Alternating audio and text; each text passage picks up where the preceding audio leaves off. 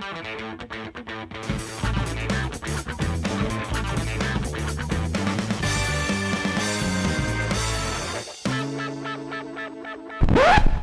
radi návršku? My máme. Chcete, aby sme mali lepší zvuk? Kvalitnejšie trička, dobré nechty. Môžete nám pomôcť. Darujte 2%. Ak neviete, ako sa to robí, na stránke Ines.sk podpora nájdete veľmi jednoduchý návod. Ďakujeme. Ďaká. Zdravíme všetky hamburgerové deti. Dnes je v horúcom kresle Monika. Budeme sa s ňou baviť o tom, Eh, či by sme si mali doma vyrábať vlastné topánky a či by sme si mali ukúť uh, vlastnú pracku na opasok. A hlavne, hlavne pestovať. Hlavne presne, že či by sme si mali pestovať doma v záhradke mrkvy a jablka a podobne. To robíme ale, ale a ešte aj rybezlové víno e, ako Robo. ale, zabudol doniesť. Alebo patizony ako Vlacho. ale Monika, prečo som dala taký rozhovor, týždňu to bolo myslím, nie? Alebo komu týždňu? Týždňu, hej. hej uh, o, kde riešila sebestačnosť a škaredo tam nadávali uh, potom no. v komentároch. Tak, tak vy je prosím vás, píšte, že je v pohode. A... hej, hej, bol, bola to dosť silná vlna hejtu, preto asi hneď na začiatok poviem taký disclaimer, že... že Pestuje ja som... zemiaky doma? Pestujeme doma zemiaky a že, že vôbec e, nemám nič proti tomu, ak si niekto chce pestovať zeleninu, ovocie a, a chovať doma krávky, tiež sú z farmárskej rodiny, čiže som toho celkom fanušik. Ale e, o čom sa budeme baviť dnes je to, že či by štát mal nejako nariadovať, že koľko toho sa má pestovať na Slovensku a že do akej miery má byť Slovensko sebestačné a že či to teda má byť nejaký politický cieľ alebo nie. Čiže teba títo ľudia tak naštvali, že si ešte aj napísala publikáciu na túto tému, tak my si, my si možno trošku rozobereme, že ty tam hovoríš v princípe o tom, že ona je o, viac menej o polnospodárstve a že uh, sa tak trošku moc sústredíme na tú sebestačnosť a že by sme mali riešiť iné veci, pretože sebestačnosť je taký slamený panák. Správne? Mm-hmm. Presne tak. v podstate tá sebestačnosť nie je niečo, čo je nejakou novinkou na Slovensku, že už za Ľubomíra Jahnatka a potom neskôr za Matečnej si to ministerstvo pôdohospodárstva stanovilo ako nejaký svoj cieľ. Na začiatku to bol taký ambiciózny cieľ, aby sme mali do roku 2030 mieru sebestačnosti v potravinách na úrovni 80 a potom za, za matečnej to už nejako zredukovali, lebo zistili, že to asi nie je až taká jednoduchá úloha. Tak to stanovili na nejakých 70% a táto nová vláda, ktorá prišla tento rok, tak uh, síce nespomína nejaké konkrétne percentá, ale spomína často sebestačnosť ako svoju prioritu v programovom vyhlásení vlády. Čiže stále je to téma, ktorú, uh, ktorú v rámci agropolitiky riešime na Slovensku. No a je to dobre, nie? No. ne, neviem, či úplne, lebo ako tá sebestačnosť nie je až taký uh, konkrétny koncept, od ktorého by sme sa vedeli odpichnúť, že na jednej strane si niekto myslí, že, alebo teda niektorí ľudia majú takú predstavu, že, že vieme to nejako na nejakých percentách stanoviť a že tak to bude, ale sebestačnosť je toková veličina, hej, že závisí od toho, že čo sa na Slovensku produkuje, ale zároveň aj koľko Slováci napríklad spotrebujú. A keď sa pozrieme napríklad na mm, nejaké priemerné údaje spotreby, ktorý, ktoré monitoruje napríklad štatistický úrad, tak tam vidíme, že Slováci si kupujú veľmi veľa exotického ovocia, hej, že až 36% spotreby tvorí toto južné exotické ovocie, ktoré sa u nás vôbec nepestuje. A keby sme chceli, keby sme si povedali, že, že náš cieľ je, aby sme boli v pestovaní ovocia na Slovensku sebestační, tak sa to asi dosť ťažko dosahuje a zároveň je to asi aj niečo, čo je drahé, lebo by sme museli postaviť rôzne nejaké skleníky, aby sme to vedeli pestovať ananásy, banány a podobne. Čiže, čiže je to taký koncept, ktorý, ktorý sa veľmi ťažko uchopí a veľmi ťažko sa realizuje a v, v konečnom dôsledku to musí niekto vyprodukovať. Čiže ale toto myslím, že by uh, ani niektorí zástancovia sebestačnosti neboli keby spokojný, lebo tak to, že tu nemôžeme mať kivy. Inak ja som si... Vy, ja mám tiež zasadené kivy. Ja už som tento, tento rok som už jedol kivy. Som ich aj fotil úplne výborné kivy. Som sebestačný v kiwi, ale že, to som sa povedal, že niektorí aj zastancovia sebestačnosti by povedali, že dobre, však samozrejme banány tu nebudeme pestovať, ale tu ide o tie prasatá, ktorí sme boli uh, sebestační ešte pred 89.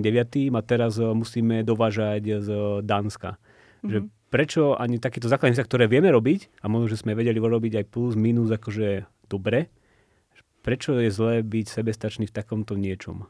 Ja sa možno rovno odpichnem od tej minulosti, že u nás panuje taký spomienkový optimizmus, že áno, za socializmu sme boli sebestační a všetko sme si vyprodukovali sami. Uh, toto ale uh, nie je úplne taká uh, jasná vec alebo taký jasný argument za sebestačnosť, lebo aj vtedy príjmy polnohospodárov tvorili skoro z 80% transfery. To znamená, že, že naozaj tie zdroje z iných sektorov sa pres, presúvali do polnohospodárstva, aby sme boli schopní toľko produkovať. A zároveň ak by sme boli čisto sebestační a naozaj uh, všetko, čo sa spotrebovalo v tedajšom Československu, bolo vyrobené len v Československu, tak by sme nemali dôvod obchodovať. A vieme, že tie obchodné vzťahy existovali a teda nie len medzi krajinami RVHP, ale aj s rôznymi inými kapitalistickými krajinami. Čiže uh, ak niekto tvrdí, že za socializmu sme boli úplne sebestační, tak uh, v tomto by som bola veľmi skeptická. Ale pri tých prázdnách sme boli, nie? Ošípaných, pardon, budem používať tento polnohospodársky výr. Je termín. pravda, že vlastne, eh, čo sa týka živočíšnej produkcie, ale aj v nejakých, nejakých iných komoditách, eh, po revolúcii výrazne klesla produkcia. Len to je výsledok viacerých faktorov, že na jednej strane v polnohospodárstve za socializmu panovala obrovská prezamestnanosť, že naozaj tie, tie podniky zamestnávali výrazné množstvo ľudí a po revolúcii samozrejme boli vystavení tej konkurencii z zahraničia a museli, museli to redukovať. Ale to je niečo, čo sme nezažívali len my, ale zažívali aj iné krajiny, napríklad aj východné Nemecko. Tam dokonca klesla zamestnanosť polnohospodárstvo mohutných 80%, hej, že to nie je mhm. niečo, čo, čím sme prechádzali len my. Ten rozdiel, v, v, keď si porovnáme napríklad to východné Nemecko so, so Slovenskom, je ten, že mm, tam tá tam ten prechod na tú trhovú ekonomiku uh, bol taký možno trošku aj radikálnejší, že naozaj oni mali uh, veľmi tvrdé zákony, že, že, že veľ, veľa tých družstiev sa muselo preorientovať na, na SROčky alebo na iné trhové formy a ak tak nespravili do troch rokov, tak automaticky zanikli. Zároveň tam boli uh, rôzne také uh, právne postupy, ktoré si ako keby implementovali z toho západného Nemecka Zároveň aj niektorí vlastne investori západného Nemecka vstúpili do týchto družstiev a priniesli tam kapitál a know-how a podobne. Nie, myslím, že ja chápem tomu tak, že keby sme chceli byť sebestační v tých ošípaných, tak tu kare e, nestojí 4 eurá, ale stojí nás 8,50 a toto je to, čo by sme akéby videli. A mne sa inak zdá, že dokonca, videl som to v jednom letaku, že neviem, či to bolo Lidl, alebo niekto predával akože slovenské kare a bolo euro drahšie ako na inej stránke nejaké iné kare, ktoré bolo z X No, no práve krajiny. toto ja som chcel ako k tej tvojej otázke tak nejak doplniť, že vlastne čo je cieľom tej sebestačnosti. Lebo prvý teoretický cieľ je uh, mať dostupnejšie veci na pultoch pre ľudí. Ale to vidíme, že, že za socializmu proste absolútne nebolo. Že dnes si vieš uh, kúpiť uh, telacie neviem čo, v každom obchode na ulici, kdežto tam si musel podplatiť uh, mesiara, aby si sa k niečomu dostal a je úplne jedno, či sme boli sebestační v tom alebo onom, to proste nebolo. to Zemiaky také, neboli. Ako to bolo také akože extrémne, že niečo možno, že bolo chvíľu veľa toho a bolo to všade a niekto to, niekto to už nechcel ani jesť a potom asi niečo, niečo chýbalo. No, no to, to je presne tá vec, že veľmi často sa sebestačnosť totožňuje s potravinovou bezpečnosťou. To som sa dostať. A potravinová bezpečnosť ja je vlastne, že, že, že, že aby si mal teda cenovo dostupné, ale aj bezpečné a kvalitné potraviny k dispozícii. A to sú aj rôzne dobové svedectvá, e, ktoré hovoria o tom, že naozaj tie, tie potraviny v konzervách výrazne prekračovali nejaké hodnoty ťažkých kovov, ktoré, ktoré boli aj vtedy e, neprístupné a tie kontroly už vtedy zverejňovali takéto veci, čiže nemôžeme veľmi hovoriť o tom, že, že za socializmu bola nejaká potravinová bezpečnosť. Tam, tam ja poznám jednu krásnu historku, najväčšia epidémia žltačky v Československu za posledných asi 70-80 rokov, keď skutočne obrovské množstvo sa nakazilo žltačkou, vyplkla v 70. neviem koľkatom, 6. 7. keď sme od súdruhov z Polska priviezli jahody, ktoré boli pohnojené ľudskými fekáliami, na ktorých sa prenesla teda tá žltačka a alebo to bola salmo, nie, žltačka to bola, myslím, a nakazila proste veľkú časť populácie. Tento Čiže, príbeh som už počul asi e, štvrtýkrát, ale je, je super. Je môj obľúbený, ale diváci ho určite, e, a, určite nepočuli. Čiže, a, a, ale, ale čo, akože tá, e, tá medzinárodná... To ako, som chcel ja. Zase, zase, to, toto nás zaujíma. Zase toto nás zaujíma. Ma, akože... že, lebo teraz bola pandémia a teraz uh, mali sme tu nejaké hmotné rezervy, otvorili sme sklady, boli prázdne a možno títo ľudia chcú akože naplniť tie sklady, aby, alebo zabezpečiť, že tu budeme mať dosť polí a zvierat. Keď sa zavrú hranice? Hej, že tu budeme mať čo jesť. Ja chcem mať čo jesť. No, uh, toto nás privádza asi aj k tej otázke, že vlastne ako merať tú sebestačnosť, lebo mm, mnohokrát, keď uh, advokáti týchto politik, že áno, že mali by sme tú sebestačnosť podporovať, tak uh, argumentujú tým, že, že tá obchodná bilancia v eurách hovorí o tom, že nie sme sebestační. To znamená zjednodušenie, že keď si porovnáme dovoz a vývoz, tak e, výrazne viac potravín dovážame v hodnotovom vyjadrení, ako vyvážame. Lenže ak uh, nás zaujíma bezpečnosť, a teda keď sa zavrú hranice, že či by sme tu všetci umreli od hladu, alebo si vypestujeme dosť na to, aby sme prežili, tak asi by nás nemala úplne zaujímať až taká štruktúra, ale, ale to, že či v kalorických hodnotách dokážeme pokryť spotrebu, uh, spotrebu v tomto, v tomto krízovom období. A uh, to mnohé štúdie napovedajú, že uh, v tomto kalorickom vyjadrení tú sebestačnosť máme a že, že to teda by nemal byť problém, ak, ak sa obávame, že teraz jedného dňa zavrú hranice a, a my nebudeme mať čo jesť. Rozmýšľam, že čo budeme jesť, že kukuricu a... Hrášok, a pšenicu. a, a mak ešte môžeme, lebo tam tiež výrazne produkcia A ešte te, ten olej, nie? Uh, Repkový. Repkový. ale tak budeme noč. vyprážať, bude sa veľa vyprážať, nie? No, ale, Hranolky, ale, ale to je ten argument, lebo akože mnohí hovoria, že naozaj, že zemiaky, produkcia rapidne klesla, bravčové meso rapidne kleslo, ale je toto problém sebestačnosti, že, že, že ja tvrdím aj v tej štúdii, že, že nie úplne, lebo v podstate my vidíme teraz na Slovensku taký trend, že naozaj tá, tá pšenica, uh, tá produkcia pšenice výrazne rastla a že výrazne prevyšuje spotrebu Slovákov. Tak mňa napadlo, že niektorí spájajú túto sebestačnosť aj s otázkou ekológie a dovozu z zahraničia, že prečo sme mali dovážať paradajky z... Neviem, odkiaľ sa dovážajú. Uh, Nie, počkaj. Nie, že... Paradajky je nie. dosť veľa slovenských na Slovensku. Počkaj, to, to, to, to, dobrý príklad. Preto, preto, je to, to som vedel, prečo by mali uh, Gréci dovážať paradajky z Dánska?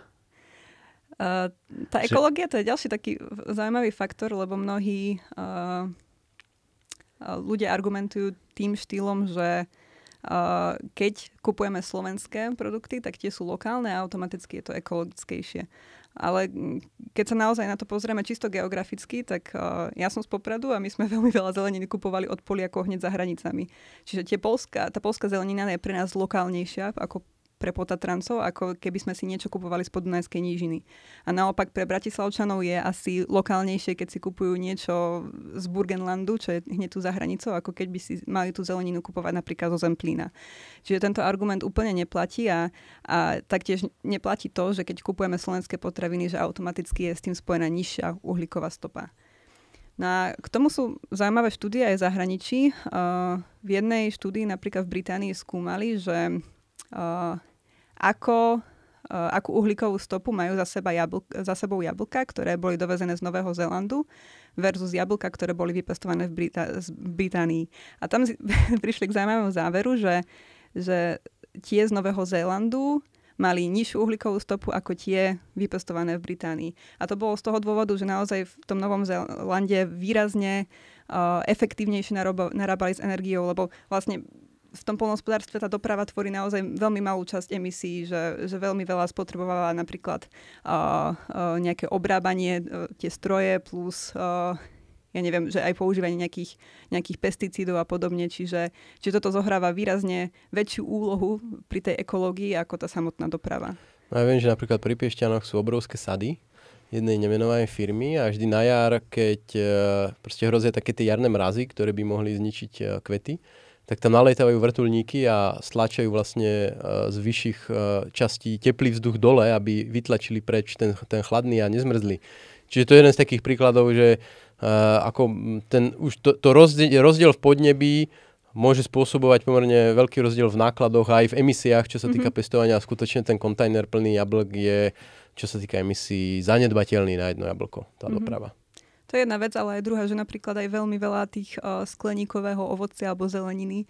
Ten skleník tiež, uh, ak uh, je to v nejakej krajine, kde je to podnebie trošku chladnejšie, tak musí byť niečím vykurovaný. Čiže naozaj tam je množstvo faktorov, ktoré, ktoré treba vykalkulovať na to, aby sme si vedeli porovnať, je to ekologickejšie alebo nie.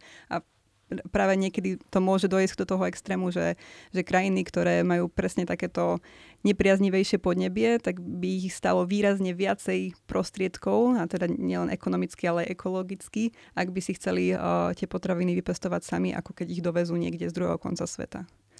Ono, ono ale aj v, potom, keď vidím tie reakcie na podobné, uh, podobné naše výstupy o sebestačnosti, uh, tak ľudia to berú akože, akože istú formu nepriateľstva, akože my nehovoríme, že nepestovať, nerobiť, ale v princípe je to ekonomický sektor, výrobný ekonomický, alebo môžeme si to nazvať až, až skoro priemyselný sektor, ktorý niečo generuje a mal by byť konkurencieschopný a my by sme mali byť konkurencieschopní na nejakom medzinárodnom trhu. Vždy, keď sa o tej bezpečnosti hovorí, ja dávam taký príklad, že kde si myslíte, že bude väčšia šanca hladomoru? Či v Severnej Korii, čo je proste agrárna krajina, kde všetci pomaly robia na poliach, alebo v Singapúre, kde tako polia snad ani nie sú. A keď sa pozrieme aj historicky, tak väčšinou hladomory, Ukrajina, Čína, ako prvé padli na tie agrárne časti krajiny, padli na vidiek. A, a toto podľa mňa tomuto, toto ľudia nechcú vidieť. Aj to, že polnospodárstvo vyžaduje obrovské množstvo vstupov, či už sú to palivá, energie, hnojivá, semena, ktoré len tak nikde nepadnú z oblohy, to sú akože sofistikované veci a pokiaľ bude odrezaný prístup k týmto veciam, tak to polnospodárstvo, aj keby sme tu tie polia mali a každý rok mali nasadené, tak ono sa môže zrútiť z roka, z roka na rok, bez ohľadu na to, či máme percenta na to, aby sme boli sebestační alebo neboli. Ale ty tam, myslím, e, máš aj takú sekciu, kde v podstate, lebo my sme si povedali, že sebestačnosť, mm, je to trošku taký slamený panák z ohľadu nejaké bezpečnosti, z ohľadu kvality, z ohľadu ekológie, ale ty tam hovorí, že ono v podstate vyslovene, to môže byť až nebezpečné, príliš tlačí takýmto smerom. Že, že aj na Slovensku sme boli svedkami toho, že v mene sebestačnosti boli prijaté škodlivé politiky. A ak máme spomenúť niečo konkrétne, tak relatívne nedávno to bol zákon o tom, že koľko um, slovenských výrobkov majú reklamovať obchodníci v letákov povinne. Tuším, že to bolo na úrovni nejakých 50% Európska komisia nakoniec označila tento zákon, že, že teda porušuje pravidla voľného trhu a, a Slovensko bolo napomenuté, aby, aby ho teda zrušilo. Podobné trendy sme videli aj v iných krajinách, kde naozaj sa snažili vlády rôznym spôsobom nejako uprednostňovať domácich výrobcov. A, ale vždy to teda narazilo na, na, na, na tú Európsku komisiu, ktorá upozornila, že to obmedzuje ten voľný trh. A, a teda ten spoločný trh má má svoje výhody a preto by sme e, z tohto hľadiska by nedávalo zmysel, ak by každá krajina si spravila takéto nejaké uh, svoje pravidlá a, a v konečnom dôsledku aj naši výrobcovia z toho profitujú, že môžu predávať svoje výrobky v iných krajinách. A ak dojde k takému precedencu, že, že jedna krajina si zavede nejaké obmedzenia, aby obmedzila teda konkurenciu zahraničia, tak je veľmi pravdepodobné, že, že príde k nejakým odvetným opatreniam. A preto nedáva veľmi zmysel, aby sme aby sme sa do takýchto vecí hrnuli. To ma teraz ešte napadlo, že vlastne je to také dosť divné, že takáto iniciatíva je tu na Slovensku v takej malej otvorenej krajine, ktorá má veľkosť exportu vo výške celého HDP a vyrábame najviac automobilov na jedného obyvateľa, že my keby eh, sme naozaj odkazaní na tie zahraničné trhy a že keby sa všetko keby zatvorilo, tak my máme trošku iný problém ako to, že tu nemáme dosť ošípaných a kráv, ale proste to by akože okamžite hladová dolina a koniec sveta, hej, že...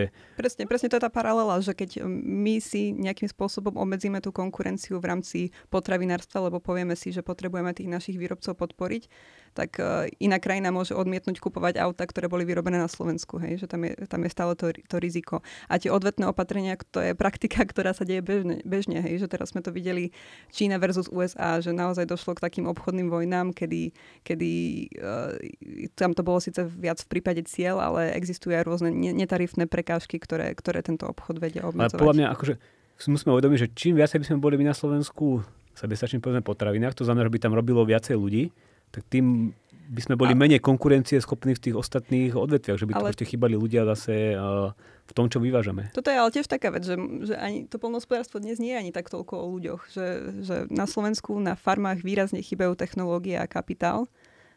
Na to upozorňuje napríklad aj Inštitút pôdohospodárskej politiky pod ministerstvom pôdohospodárstva. Uh, lebo naozaj aj, aj ten argument v prospech sebestačnosti sa častokrát opiera o to, že mohli by sme zamestnať dlhodobo nezamestnaných ľudí v polnohospodárstve, ak by sme podporovali sebestačnosť. Ale to je v dnešnej dobe také trošku mm, krátkozraké videnie, lebo naozaj farmy majú problém získať aj kvalifikované pracovné síly a tam naozaj nestačí zobrať e, ľudí, e, ktorí sú dlhodobo nezamestnaní a nahrať ich na, farme, na farmy a nutiť ich obsluhovať sofistikované stroje, ktoré, na ktoré naozaj je možno je možno potrebné mať niekoho, čo má vysokoškolské vzdelanie. Je dôležité, aby slovenské polnospodárstvo rástlo, pretože má pomerne veľký kapitál v podobe pôdy ktorý je nevyužitý. Akože pridaná hodnota, ktorá sa generuje na tomto, na tomto kapitále, je v celku nízka. Čiže určite je tu priestor na to, aby rástlo slovenské polnospodárstvo, aby rástol jeho výstup, aby bolo konkurencie schopnejšie, lebo to, to není úplne, že automobily versus polnospodárstvo, že aj s tým, čo tam je dnes, tak je podľa mňa možné, aby ten sektor dosiahol vyšší výstup, bez toho, aby stiahol kapitál a aby stiahol ľudí z iných sektorov. Čiže podľa mňa sú tam, nevy... no teraz nesúhlasíš. Oh. Všade je trade-off, chápeš, keď proste pôjde viacej peňazí, viacej kapitálu, viacej e, pozornosti a energie do polnospodárstva, tak bude niekde chýbať, hej, že to keby nie, nie, Ale ja hovorím, že viac kapitálu tam ani netreba možno. Hej. Skôr uh, urobiť rearrangement napríklad tých obrovských zdrojov, ktoré tam idú zo spoločnej polnospodárskej politiky a ktoré sa úplne míňajú účinkom toto samotné, už to, čo je tam dnes, by pri lepšom nastavení dokázalo podľa mňa vygenerovať viac bez toho, aby stiahlo čokoľvek iné z iných sektorov. Že to, je tam, že to, že je tam veľká neefektivita, to je asi, to je asi pravda, ale hej. No a práve tým, že čím viac budeme tlačiť na tú sebestačnosť, tým viac my budeme budovať takú, takú ochrannú bariéru pre, týmto, pre tento neefektívny sektor, ktorý ďalej bude zaostávať, zaostávať, zaostávať vo svojej konkurencieschopnosti a v istom momente jednoducho sa to prejaví. Čiže z dlhodobého hľadiska tým tlačíme na sebestačnosť ako keby my ešte si podkopávame budúcnosť toho polnohospodárstva. No, dochádza presne k takému skratkovitému uh, riešeniu, že sebestačnosti pomôže nejaké dotovanie a nejaká ďalšia dotačná schéma a, a naozaj sme boli to svetkami toho, že aj minulý rok bola napríklad zavedená zelená nafta a tiež jedno z tých argumentov za túto dotáciu bolo to, že, že zvýšime sebestačnosť Slovenska. V polnospodárstve je ale na Slovensku viacero m, mm, takých systémových problémov, ako si aj spomínal tá pôda, že naozaj máme veľké množstvo vlastníkov, máme štátnu pôdu, ktorú spravuje teraz Slovenský pozemkový fond a videli sme aj v poslednej dobe, že, že naozaj SPF je výrazne prerastený rôznymi kauzami a že sú tam nejaké pochybnosti o tom, že to tam naozaj funguje efektívne. Zároveň máme veľké množstvo nezistených vlastníkov, čiže naozaj ktorú, túto pôdu tiež zasa spravuje Slovenský pozemkový fond. Čiže kým sa v tomto pozemkovom vlastníctve neurobi nejaký poriadok, tak je ťažko uh, vytvárať nejaké nové dotačné schémy, ktoré ako keby neposúvali vpred tento problém, že v podstate začínajúci farmári majú veľmi ťažký, ťažkú pozíciu, ak sa chcú dostať k pôde, lebo naozaj drvia väčšina pôdy už je v najmä, alebo teda je nescelená a teda nedostanú sa k nejakej, nejakému o, poličku, ktoré by bolo efektívne obrábať. Zároveň, ako som spomínala, je tam ten problém s tým kapitálom, že naozaj farmy výrazne zaostávajú aj technologicky, že my, my napríklad poznáme veľmi veľa fariem, ktoré chovajú ovce a, a dnes tam funguje to, že, že tí bačovia ich doja ručne, čo je naozaj také, taká až zaostalosť, by som povedala. Je to krásne. No je to, je to akože v rámci zachovania tradícií a, kultúry je to určite niečo, čo by sa mohlo ujať v rámci agroturizmu, ale neviem, že či to je úplne produktívna technika. Takže tie, tieto problémy výrazne brzdia to polnohospodárstvo a kým, kým sa nejako nenájde nejaká odvaha, odvaha na nejaké systematickejšie reformy, tak je škoda hovoriť o nejakej sebestačnosti. My tieto reformy vymyslíme a spravíme o nich e, ďalší diel a myslím, že naša sebestačnosť v podcastoch je dostatočná, takže na dnes sa rozlúčime všetci traja. Tak, zase, zase na budúce. Počkaj, ešte vypýtame 2%. A 2%, 2%, ale neviem, kedy tento diel pôjde von, takže ak, sa to, ak to ešte stále platí, pošlite nám prosím vás 2%, aby sme neumreli od hladu. Ak už ste dali daňové priznanie, tak nám ale pošlite free cash. Zamestnanci ešte môžu žiadať o zúčtovanie do nejakej polky novembra, tuším. No, čo je, ešte... čo je za chvíľku? Asi už to aj bolo. Musia sa poponáhľať, ale... Dobre, čas beží, vypne nám kameru za chvíľu. Čau. Čaute.